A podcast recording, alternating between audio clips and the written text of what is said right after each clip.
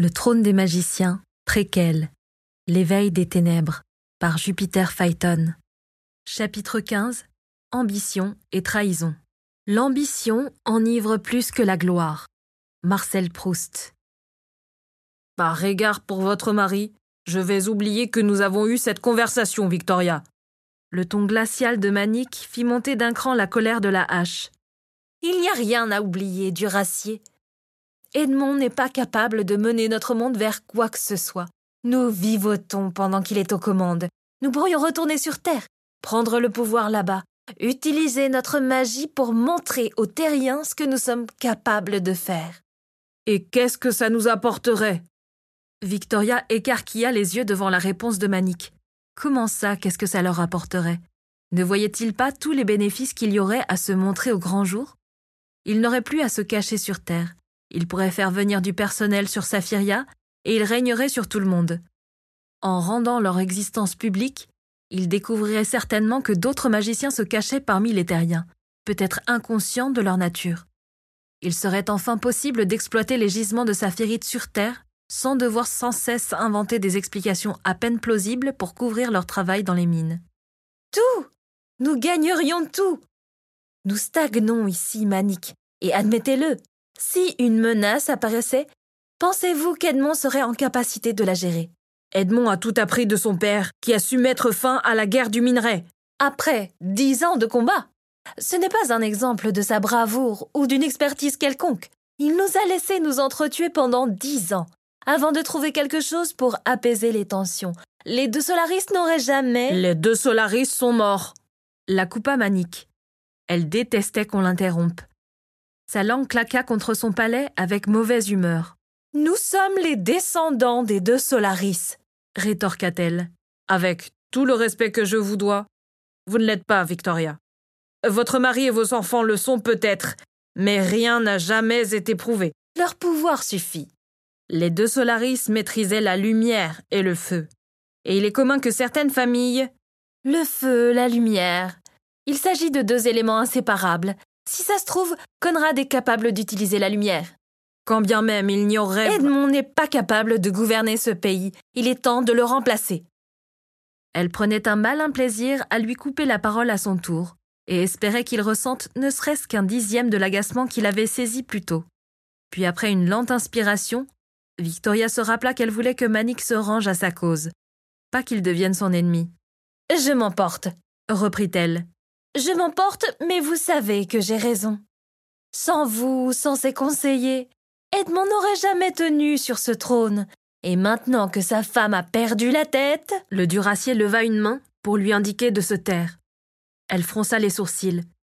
Quel impertinent faisait-il? Ne lui avait-on pas enseigné les bonnes manières? Nous ne parlerons pas de Danisha. Cette affaire concerne le roi, et uniquement le roi. Je n'aimerais pas qu'il sache que vous vous mêlez de ses affaires personnelles. Personnelles? S'il entre en deuil pendant des mois parce qu'il n'est pas capable d'affronter son chagrin, c'est l'affaire du royaume. Quand on devient roi, il n'y a plus rien de privé. Réfléchissez à ma proposition, Manik. Elle quitta le coin discret où il s'était installé pour discuter. Certes, elle avait coincé Manique plutôt que de lui proposer un rendez-vous, mais ça n'excusait pas le comportement du Duracier. Son rôle consistait à protéger le royaume, et il devait bien se rendre compte qu'Edmond n'avait rien à faire sur le trône de Saphiria. Les familles profitaient de sa passivité pour faire la loi de leur côté. Or, Victoria entendait bien trouver un moyen pour mettre son fils aîné sur le trône. Kathleen ne lui suffisait pas.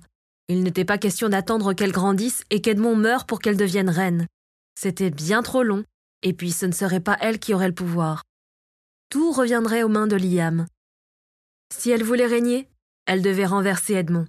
Christian serait à ses côtés. Il ne pouvait rien lui refuser et il se plierait à ses désirs. Après ce qu'il avait fait, il lui devait une éternité de faveur. Victoria marcha droit vers le palais, où sa famille logeait pendant les célébrations. Si elle ne pouvait pas faire de Manique un allié, peut-être y avait-il quelqu'un d'autre capable de l'aider à renverser la vapeur. Les Greys pourraient faire de formidables alliés, s'ils parvenaient à mettre leur inimitié de côté.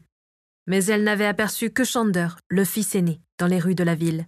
Il lui fallait le père, le décisionnaire, le meneur. Peut-être pouvait-elle rédiger une missive qu'elle demanderait à Chander de transmettre? Elle franchit les grilles du palais sans jeter un regard aux gardes. Fort heureusement, ils la reconnurent et ne l'arrêtèrent pas. Il ne manquerait plus qu'elle se fasse fouiller comme une gueuse, à la vue de tous. Où était Conrad à cette heure-ci? Elle devait lui parler et continuer de le préparer pour son jour de gloire. Sa sœur ne lui volerait pas la vedette. Cette mijaurée chétive n'était même pas capable de faire de la magie pour l'instant. Oh, ils la surnommaient tous fille du phénix parce qu'elle s'était éprise d'Astion, le phénix de la famille. Elle ferait mieux de se concentrer sur sa magie et ses études, aussi jeune soit-elle, plutôt que de traîner avec les domestiques et les animaux. Si elle était amenée à devenir reine? Non, non. Victoria ne comptait pas laisser sa fille réussir là où elle avait échoué. Pourquoi ne l'aidait-on pas? Pourquoi personne ne voyait les choses comme elle Elle frissonna tandis que la réponse s'inscrivait dans son crâne, parce qu'elle avait fermé les vannes de son pouvoir. L'empathie avait été un don trop douloureux à utiliser après la mort de ses parents, et elle avait choisi de se fermer à toutes ses émotions, bonnes ou mauvaises. Elle n'avait gardé que ses ambitions. Sa mère avait rêvé de la voir un jour sur le trône, et quand elle avait parlé de son flirt avec Christian H., une lueur féroce s'était allumée dans son regard, comme si elle y voyait une opportunité. Leur cerveau fonctionnait de la même manière à toutes les deux. Elles ne vivaient que pour leurs objectifs. Victoria entendait bien honorer les ambitions démesurées de sa mère. Elle monterait sur le trône, quoi qu'il en coûte.